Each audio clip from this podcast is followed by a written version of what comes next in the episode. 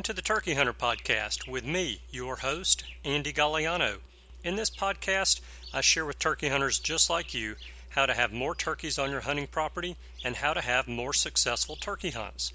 I teach you how to do this with tips and interviews with turkey hunting pros, wildlife management tips, and entertaining turkey hunting stories. Tune in weekly as I share proven and simple strategies to help you have more success this turkey season. Make sure to head over to www.imturkeyhunting.com to subscribe to receive free turkey hunting tips, tactics, strategies, and product reviews. Also, please visit and like my Facebook fan page.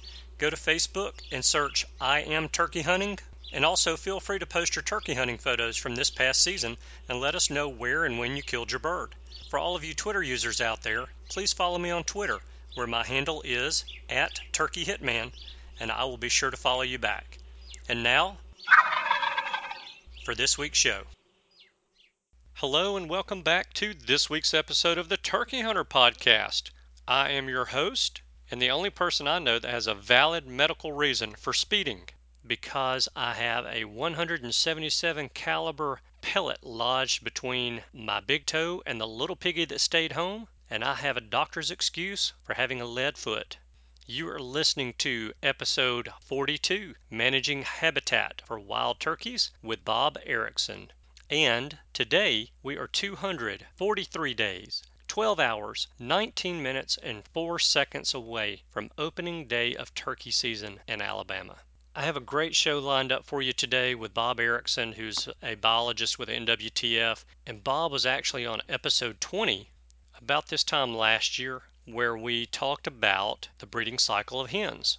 So I'm glad to have Bob back on. Glad to get some science on the show. And we're going to talk about managing habitat so that we can have more turkeys on our hunting property, which is always a goal. The more turkeys we have, the more opportunities we have to take turkeys off of the property, and that's what we need.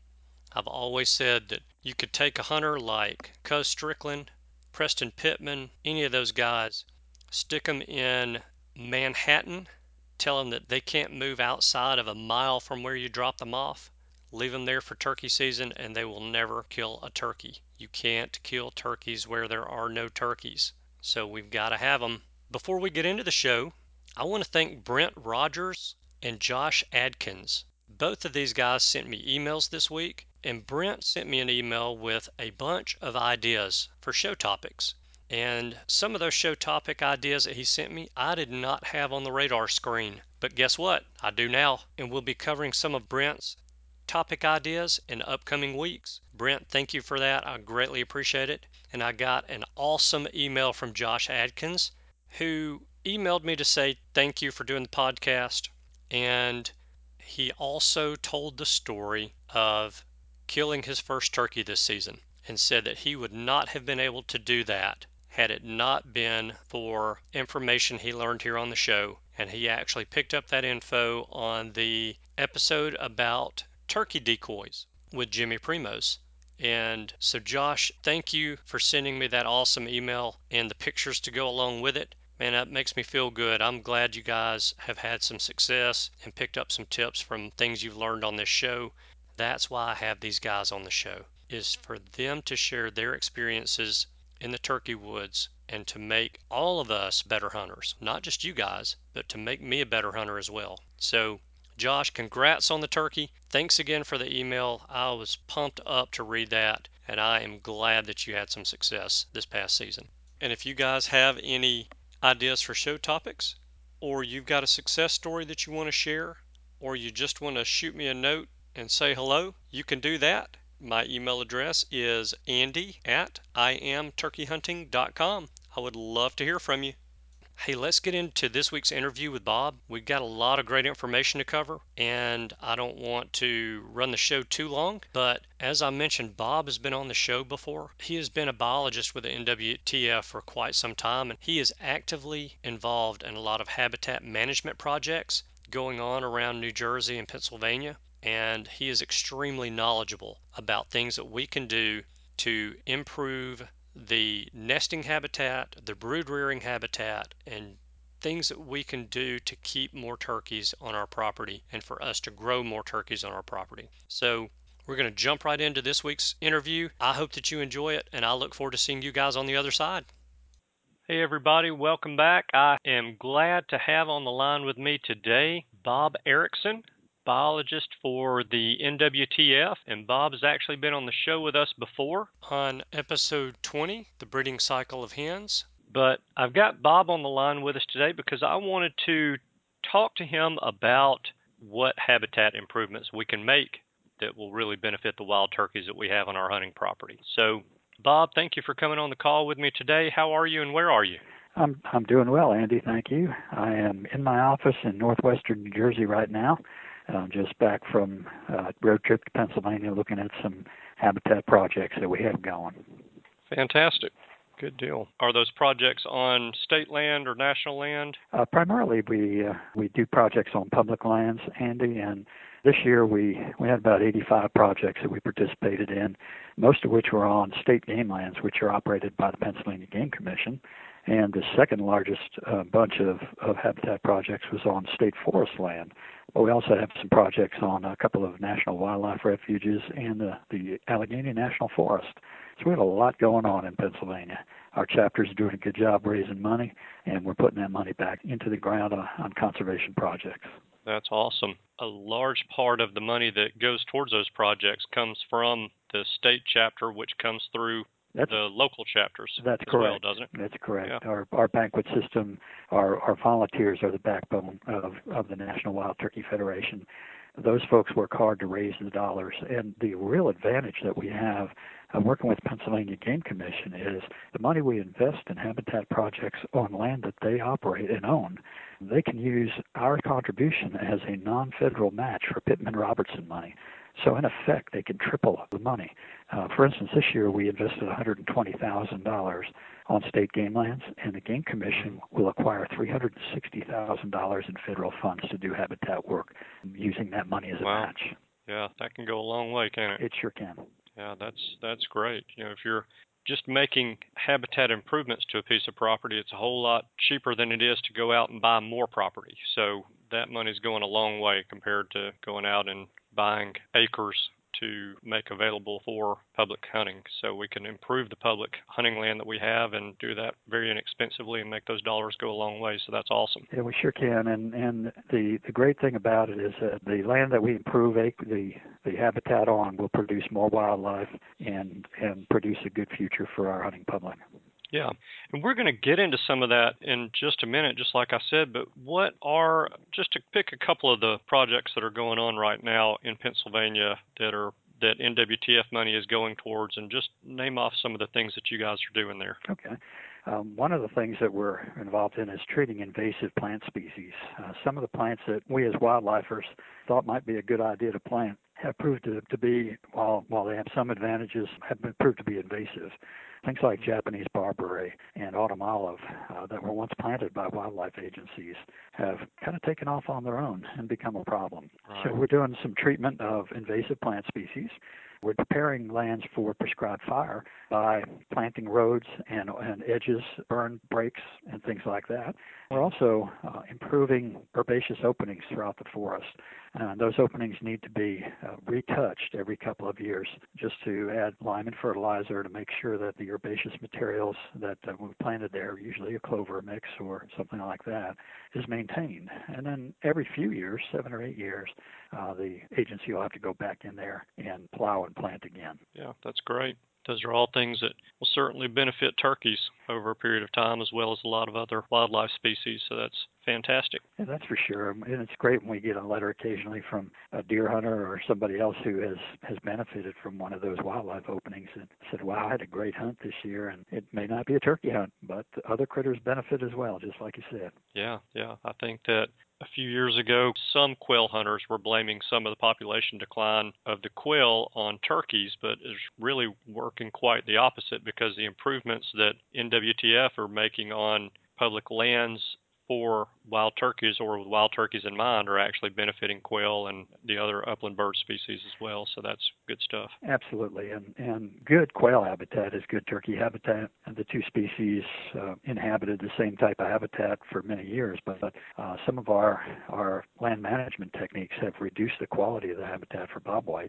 Uh, turkeys are a more generalist species, so they can thrive in places where bobwhites used to be, but the habitat is no longer suitable. Um, so one of our our main concerns in the future is to be is to be involved in some projects that benefit bobwhites and bring that iconic species back from from the low level where they currently are. Yeah, good deal. Well, you know, I've started doing a new segment on the show since I've had you on here last, and it's kind of a rapid fire question and answer session and it's just a way for people to get to know you a little bit better in a very quick question and answer type of format and if you are willing to play along with that we'll play along with that and sure now I'll tell you that the record holder for that right now is JT Byrne and he answered all 30 questions in 3 minutes and 28 seconds and prior to JT, it was Brenda Valentine, and Brenda had three minutes and 42 seconds.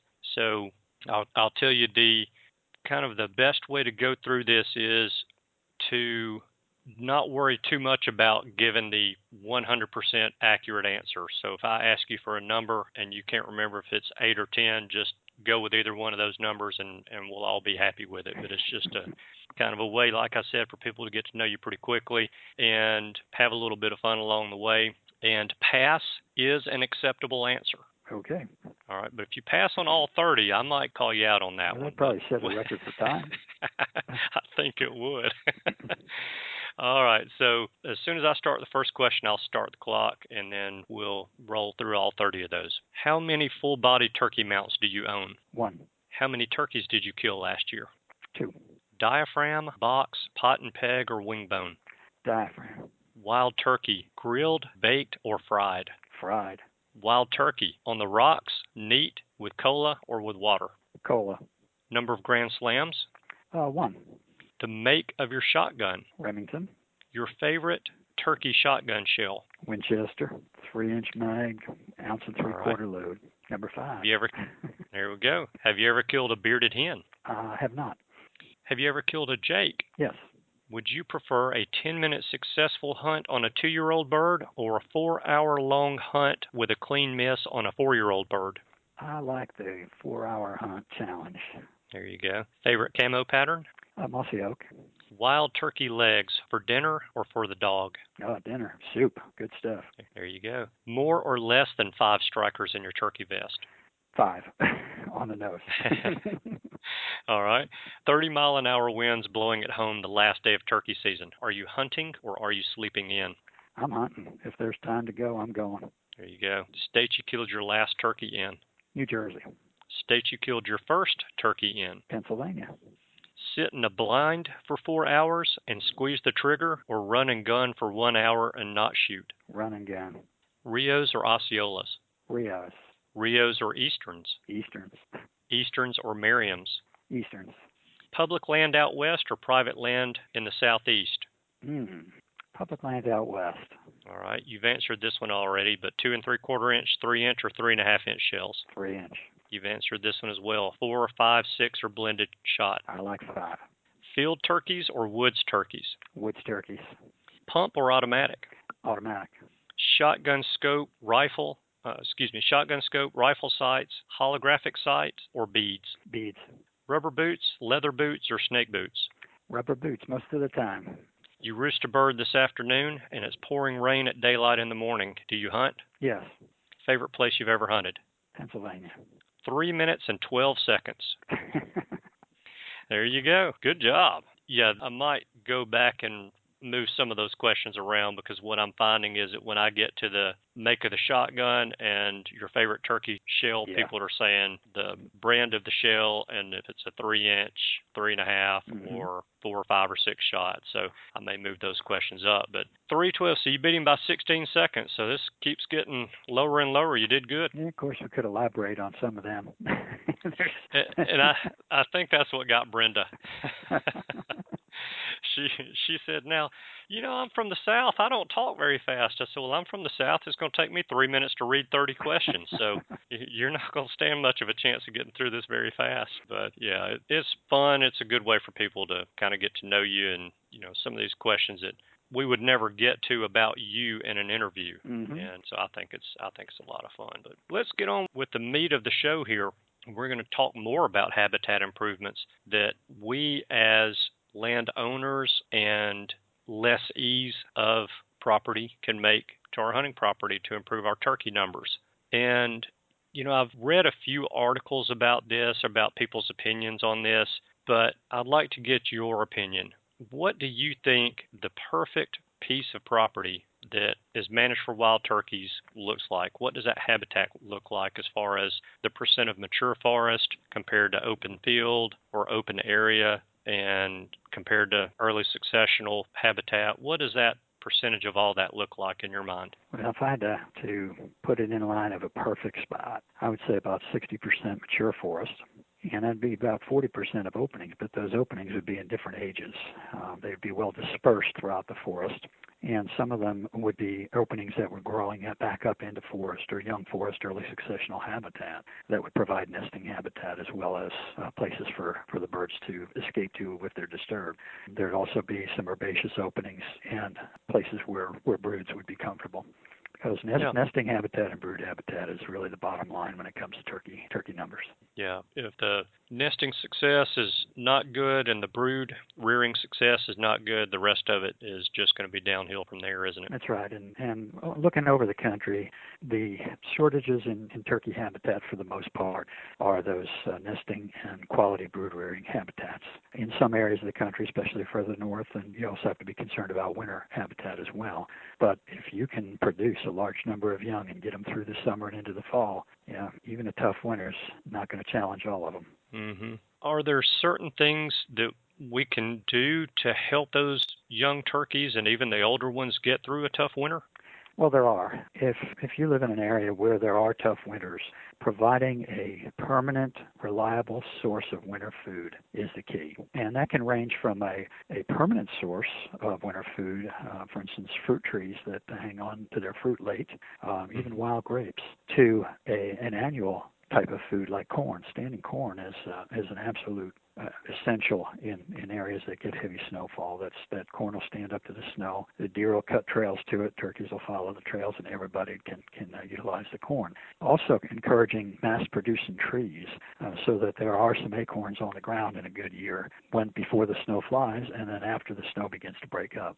That's good to know. I don't have to worry about that a whole lot here in Alabama. We consider a, a harsh winter to be, you know, about four or five days in a row below freezing. So Yes, uh, this, this past winter was an extremely harsh one in the north, and uh, even though it was so tough, uh, uh, looks like in many places turkeys made it through okay. If the snow develops a crust on it, they can and they can get some mobility, they can go and find a food source, and they may have to travel some to find it. When they have deep powdery snow, as was the case in some places in the northeast this uh, this past winter, uh, that's a little tougher on them because they just can't travel. Yeah, I read recently in an article that I believe it was Delaware had their second highest harvest this past spring, That's with correct. the highest harvest being the year before that. So yeah, you know, and of course those are mature birds, but it does take a toll on mature birds as well, doesn't it? A harsh winter. Yeah, harsh winter can, but uh, a lot of that would be based on predation because the birds are having to travel more.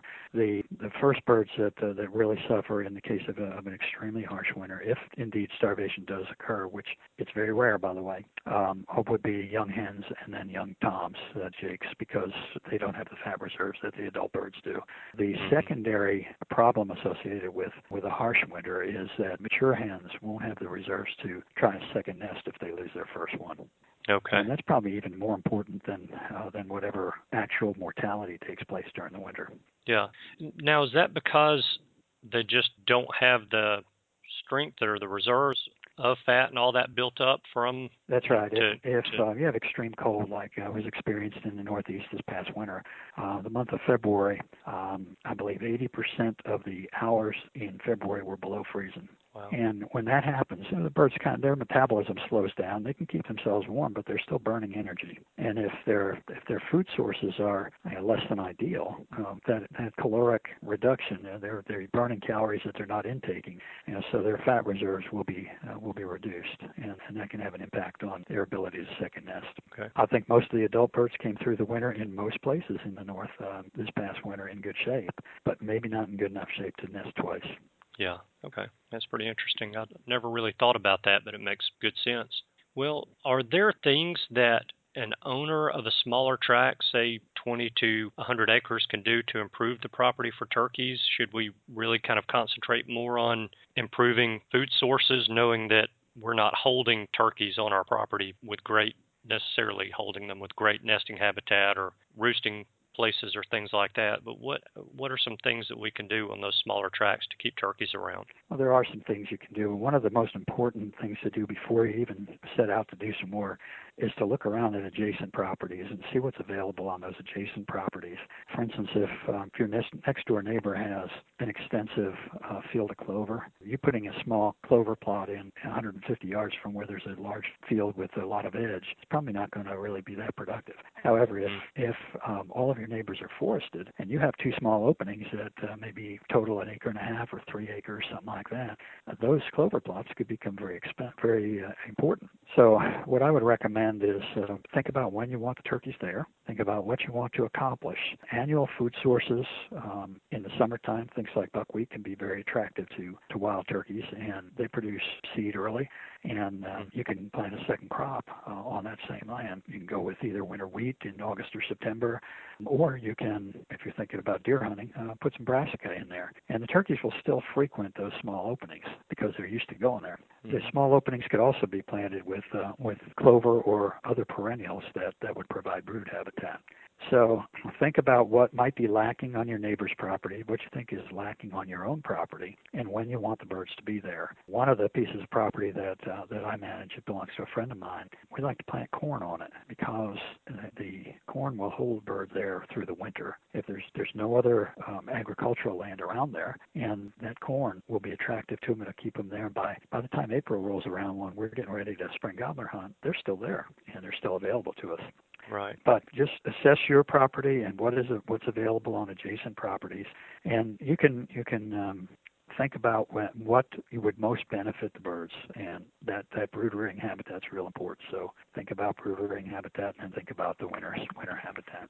Okay. Now for those of us who do own a small piece of property that we do want to manage, would you recommend we bring in a biologist from the Forestry Service or someone like that to put together a management plan for us? I certainly would. Many state wildlife agencies uh, offer private land planning opportunities.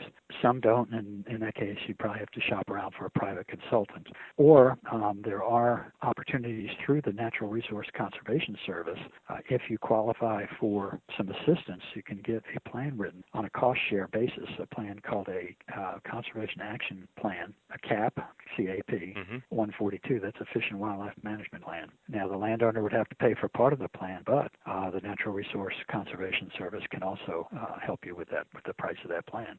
Some biologists will do the plan for what the Natural Resource Conservation Service will, will pay. Others might charge a little bit more, and a lot of that depends on the size of the property and the complexity of the plan. All right. One of the things that I want to talk to you about is control burns or prescribed fire, as some people call them and I'm sure that most everybody knows what those are, but can you explain that a little bit and sure. tell us what the main benefits of those controlled burns are for wild turkeys? Okay.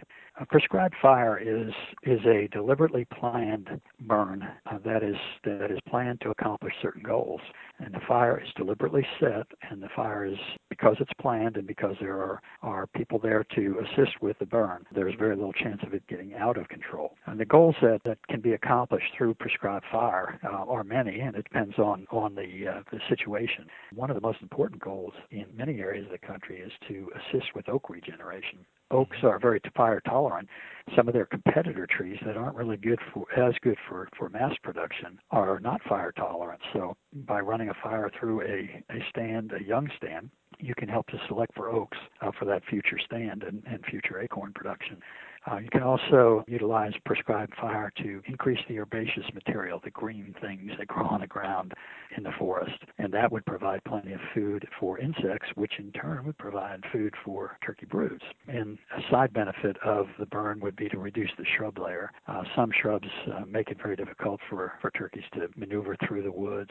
They limit their sight abil- abilities because they're right about the same height as a turkey's eyes. And so by reducing the shrub layer, uh, Uh, that that's an important outcome of prescribed fire too. And then the uh, the final reason, and some burns are done specifically for this reason, is to reduce the fuel load so that you can reduce the chances of a wildfire occurring. But uh, prescribed fire can be used both in a forest and in uh, in fields. And many managers of warm season grass stands want wildflowers to be mixed in with those stands, and they don't want the stands to get so thick that wild turkeys can't make their way through them. So burning every four years or so is a, a good method of keeping those stands from getting just too rank for wild turkeys. So prescribed fire can be used for a number of purposes. Um, it can be used on small acreages, but it's being increasingly used throughout the country as uh, wildlife managers are seeing the, the real benefits of it. We protected our fire, our forests from fire for so long that we're seeing some really detrimental uh, aspects of, of that overprotection. Yeah, I think a lot of that's evident in some of the big fires that they're having and and, and seem to have every year in California and out west, exactly Arizona and those areas. So yeah. yeah. and we're looking at we're looking throughout the eastern United States at a decline in oaks, um, and that decline is largely uh, related to fire protection, also some uh, some invasive insect activity, gypsy moths and that kind of thing. But fire would help to uh, to brighten the future of oak stands in the eastern United mm. States, and of course oaks are one of the mainstay mass producers for wild turkeys and other critters as well. Yeah, but it's not something that you at least you don't recommend that we just as individual landowners go out there and have a bulldozer run around the edges and start a fire ourselves. It's something that really should be handled by a professional or at least someone with training, huh? Yes, a good prescribed fire uh, requires a burn plan. It requires a burn boss, that person ultimately responsible for the fire, and it requires that you have enough assistance on hand to make sure that if the fire goes somewhere you don't want it to go, that you can get ahead of it real quick and, and try to reduce the, any damage, potential damage that would be done. And you have to have the conditions right, and that, that involves wind direction, it involves temperature, it involves humidity. Uh, it's a lot more complex than uh, just bulldozing a line and setting a fire. Right. You also have to think about with the wind direction where that smoke is going because if you're having a fire and carrying that smoke over a highway or across a road, that's a huge liability. So yes, it is. There are liabilities associated with this prescribed fire, that and that is precisely why a burn plan will help you to assure that, that bad things don't happen when you set that fire. And if they do, and you have a bird plan, burn plan, and things don't go quite the way they were supposed to in the plan, at least you, know, you can show that you've got the plan and that you know, some some factor affected it that was unanticipated. Yeah.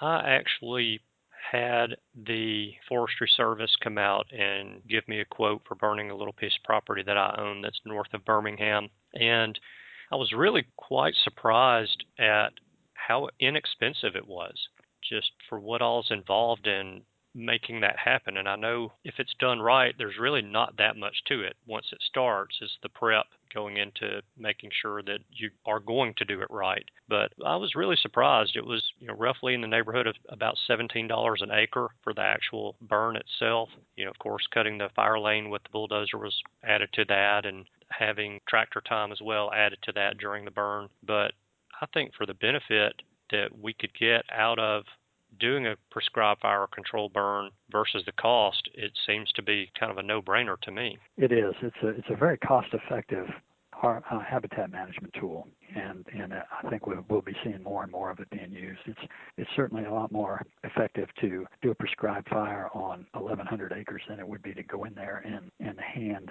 control unwanted vegetation or even even use an herbicide. You know, you're you're dealing with a lot higher cost.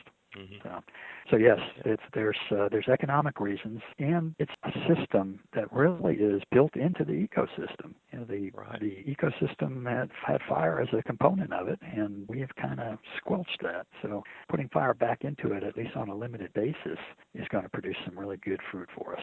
Now, it seems to be lately that spring burns are gaining a lot of popularity, and that what I mean by a spring burn, and I'm, sure that's not the technical term for it, is that letting the trees and the plants leaf out and then having the control burn compared to a late winter burn where it's burned when the trees are still dormant and the plants are still dormant. But which burn do you think is better, and why do you feel that that's the case?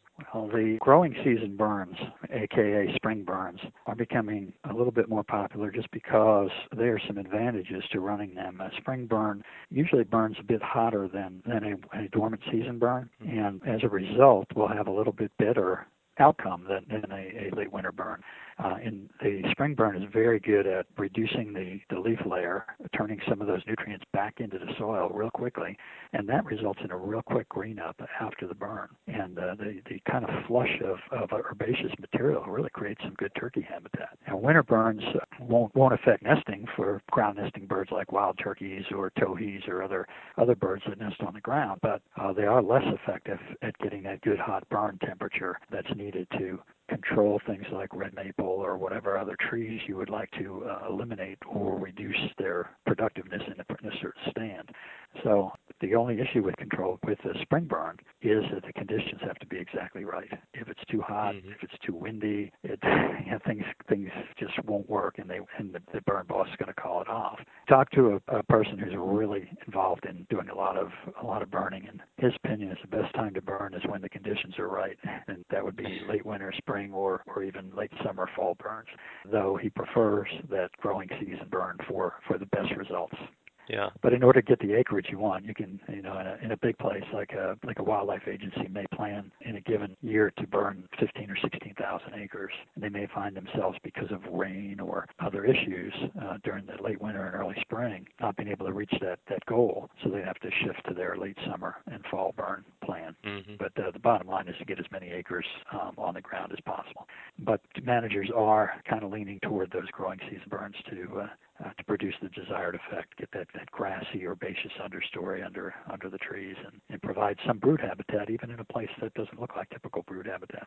Are there downsides that come to mind to burning in late winter or that spring burn for wildlife? Yeah, the amazing thing about it when you when you are on a burn site to see the activity that takes place almost immediately after the burn takes place. Um, even a, a late winter burn, you run the fire over um, over these acres, and, and as soon as that fire is out, you can start to see movement in what's left of the leaves, and the small mammals are starting to move around already. The dis- the advantage of, of burning a little bit later, at least on the turkey end, is that there's some insects out and some other things out there that turkeys will will eat after they've been uh, toasted, mm-hmm. so to speak. And turkeys move into burned areas right away after they've been burned uh, to make use of some of that stuff. And then within a couple of weeks, you wouldn't recognize the site. Yeah, I actually one of the turkeys I killed this spring was killed in a fresh burn that where the stumps and fallen over trees were still smoldering. I've heard that tale told by a number of spring turkey hunters and yeah. there's good reason for it. I've seen turkeys using burned areas very, very quickly after a fire, like you said, when it's still smoldering. You might think about changing your camo pattern if you're going to be hunting yeah. in, in the burned area. You're right. That'd be a good invention. Burned forest camo pattern. Yep. well, in the south, it seems like on at least land that's managed by timber companies, when they'll come in and they do a timber harvest, and they replant pines, they come in anywhere from seems like six to 18 months after that, after they've replanted pines, they come in and they spray herbicide over that area that's been cut where those new pines have been planted in order to kill off the sweet gums and mm. the maples and the trees and the plants that they don't want and give those pines an opportunity to get a good head start and my observation is when they come in and they do that, it looks like a complete wasteland for a period of time. Everything's dead in it except for the pine trees that may be 12 to 18 inches tall.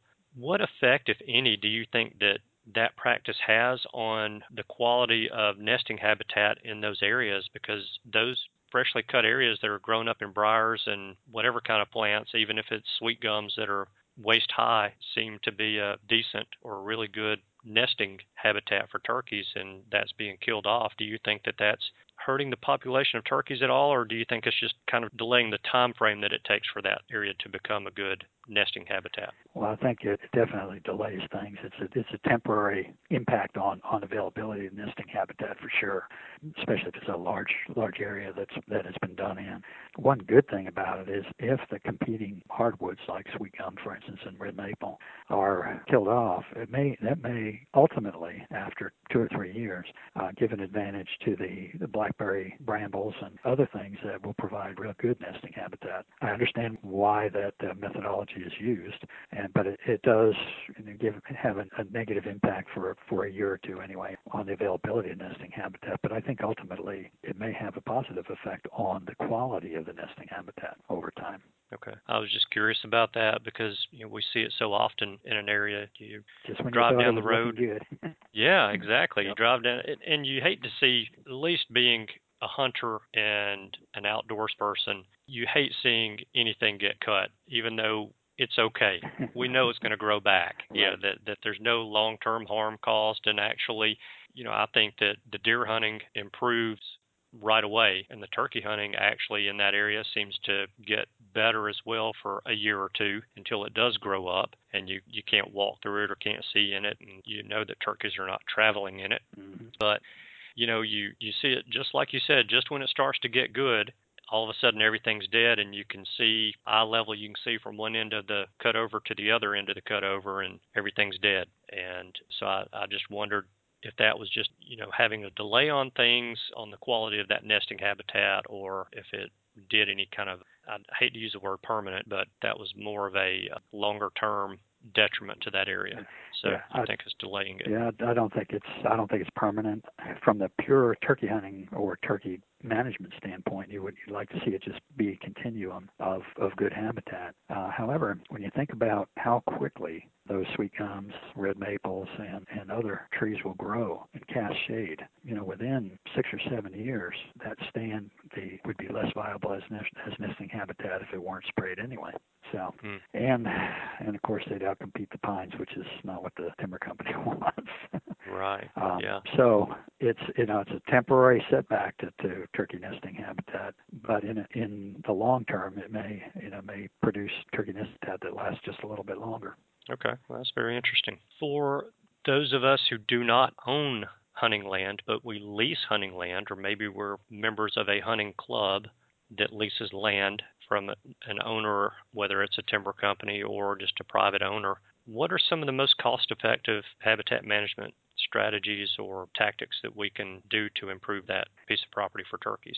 When you're hunting on a, on leased land or, or even land that you, you don't have any degree of control over other than perhaps permission to hunt it, you know, you're limited with what you can do. Uh, what I would do is take a look at that land and evaluate the current condition of the land and look it over for small openings that you might be able to improve with the landowner or timber company or whoever's uh, permission. But planting log decks, skidder trails, and even forest roads uh, with clover mixes, uh, or even even oats or, or wheat can be very effective at, at attracting not only uh, wild turkeys to them, but but white-tailed deer as well. So think about those forest roads, those skidder trails, and log decks um, as potential places to do a little bit of uh, of habitat work. It's not going to take a, a ton of equipment. You're going to have to haul some lime in there if you can get back in there with four wheeler or pickup truck and haul lime and fertilizer in, and, and even do it with a rototiller if it's you know a quarter acre or so, and uh, till it up and, and do some planting on it. With permission of the landowner, one of the uh, things you might think about doing, and, and this this may or may not fly depending on the landowner, is mm-hmm. to um, to remove some trees adjacent to the road to widen it out a little bit, daylight it, so that that forest road can be part of it can grow up a little bit into uh, blackberry brambles and that type of thing, provide some linear nesting habitat. Also, take a look at power line or gas line right of ways uh, as a, a place where you might put a food plot in, if any of those exist on the property. And even small openings can can do a great deal. Um, one piece of property that I manage has two small openings. Neither of them are much more than a quarter of an acre, but there's nothing else around there. And um, by planting those two little quarter acre plots, and they're relatively close together, and put a trail camera up on it, it's just amazing how much use they're getting. Yeah. So so don't you know don't just think that's too small. It's not going to be worth it. You know, eighth acre, quarter acre, half acre can make a big difference if you're dealing with an uninterrupted forest for the most part. Right. Yeah. So those those daylighted roads Daylighted roads. we could even leave yeah. yeah leave some of those in blackberry brambles, let them grow up a little bit, Mhm. and then Mhm. the rest of them we could plant. Yep. The sides. Right. So Yep. okay. All right. What do you think would be the best way to approach a landowner about possibly doing a burn in a certain area on that property? Just say, uh, other than the financial, the cost of it, of the club saying, "Hey, we'll pay for it," but Mhm. you know, can we do a burn in this area? What What do you think is the best way to approach something like that? I think you you probably need to supply the, the landowner with some education educational materials uh, to let that person know that uh, that the proposal that you have for for a prescribed burn is designed to improve the future forest. That future forest is that landowner or the landowner's family. It's, it's their it's one of their sources of income for the future. So Mhm. you, you need to sell the landowner on the benefits for the future forest, but also on the wildlife benefits. That it makes it more attractive for for you folks uh, for hunting purposes, and make it more attractive for that family or other people who have access to the land for wildlife viewing opportunities. Okay. That's good advice, I think. All right. Well, Bob, I really appreciate you taking time out of your day to go through all of this and educate us a little bit on some habitat improvements. Do you have anything that you want to add to anything that we've talked about or you think that needs further explanation? I think I think we pretty much covered it, Andy. I, I would encourage folks who are uh, hunting a piece of property, whether they own it, lease it, or or just have an agreement with the landowner, to think about what they can do to improve that wildlife habitat. We're losing habitat across the country to residential and industrial development at a rate that's just astounding 6,000 acres a day. And what that means is that the, open spaces, the land that we have left, it's going to be incumbent upon us to manage those acres more effectively if we want to continue to see the, the, the types of wildlife populations that we're seeing today. And you know, we as hunters want to see as many critters out there as we possibly can have, and habitat improvement is one way to accomplish that. Yeah. Well, fantastic. I, I agree with you. I think it's like I said, it's relatively inexpensive to do making those improvements. And heck, and even in some cases, it can make you some money if you're cutting timber. That's right, exactly. So you know that's ways that we can, or some additional money that you can take Mhm. from one one area and invest in another area to improve it and make the overall piece of property better. So And and you mentioned earlier, um, Andy, about the value of a of a plan for the property, and I I spoke about the availability of cost cost share money from the, the Natural Resource Conservation Service, and uh, the cost share will be about two thousand dollars for a plan. So if a landowner can find a biologist that's willing to write a plan and, and settle for the for what the NRCS would pay for that plan, uh, the, either the CAP 142 Fish and Wildlife Plan or a CAP 106 Forest Management Plan, um, that landowner he or she would have would have a plan on which to base future decisions on on the course of action they're going to take on their property. yeah, and be able to get that for nothing if Yeah, that yes, if, if they can find a, a, a vendor who will who will do it for that price, uh, and if not, hopefully the financial burden wouldn't be too much more than that. Right. What is the process to go through to apply for those funds? Is it pretty detailed and drawn out? It, it's a little bit anything to do with the federal government can be that way. but, now, uh, Bob, come on. We know that's not true. but um, it involves uh, taking a trip to the local Natural Resource Conservation Service office and advising them that you're interested in either a forest or wildlife management plan for your property. They'll provide the landowner with a an application form, and uh, that application form will also require um, information adjusted ro- gross income so that to make sure they're eligible. But you know, if you don't make more than nine hundred thousand a year, you're pretty much eligible. Um, Yeah. And um, then it would be subject to the availability of funds. But but usually there are some funds within uh, the EQIP program. That's EQIP program, Environmental Quality Incentive Program, uh, to provide for these types of plans. Okay. So it does take a little bit of paperwork. It may require a waiting period because they may have a backlog. You know, you might apply for the for the plan in in September, and you may not get an answer until April or something like that. But you know, it's worth the wait. Yeah. Is there a better time to apply? In other words, as- regarding the funds. So, in other words, are are the funds generally more available early in the year compared to later in the year with budgeting, or how do you know anything about that? Yeah, that's that's a very good question. And uh, the one thing to remember is that the federal government fiscal year starts October one. Okay. Often they don't have a etched in stone budget for a month or two after that, but a good time to apply would be in September or early October. Okay. And then a lot of times there'll be notifications or deadlines set that'll be like in February or so, and you're already ahead of the game if you've submitted an application that early.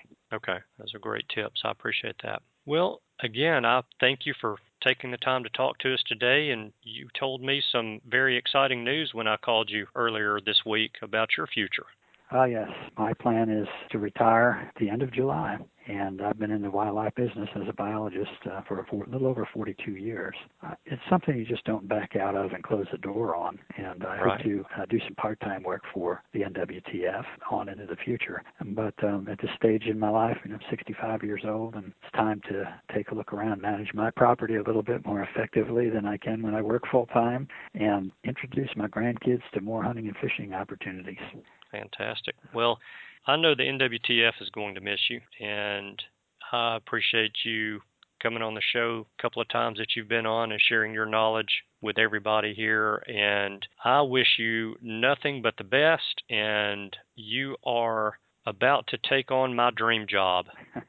of retirement. So, well, Andy, I think that uh, I've had a dream career. Uh, I've had the type of career that wildlife students in the colleges all over the United States dream about, and it's probably a little time to make room for somebody else to have that type of career. So, uh, I know some the NWTF will hire a highly qualified individual to follow up behind me, but don't forget I'm I'm always available to to talk anytime. So, feel free. Well, I'll probably take you up on that again soon. So I really appreciate you and wish you a lot of luck this summer on the lake if you happen to do that, and definitely this winter in the deer hunting woods because I have a feeling you're going to be able to do a good bit more of that. That's my plan, Andy.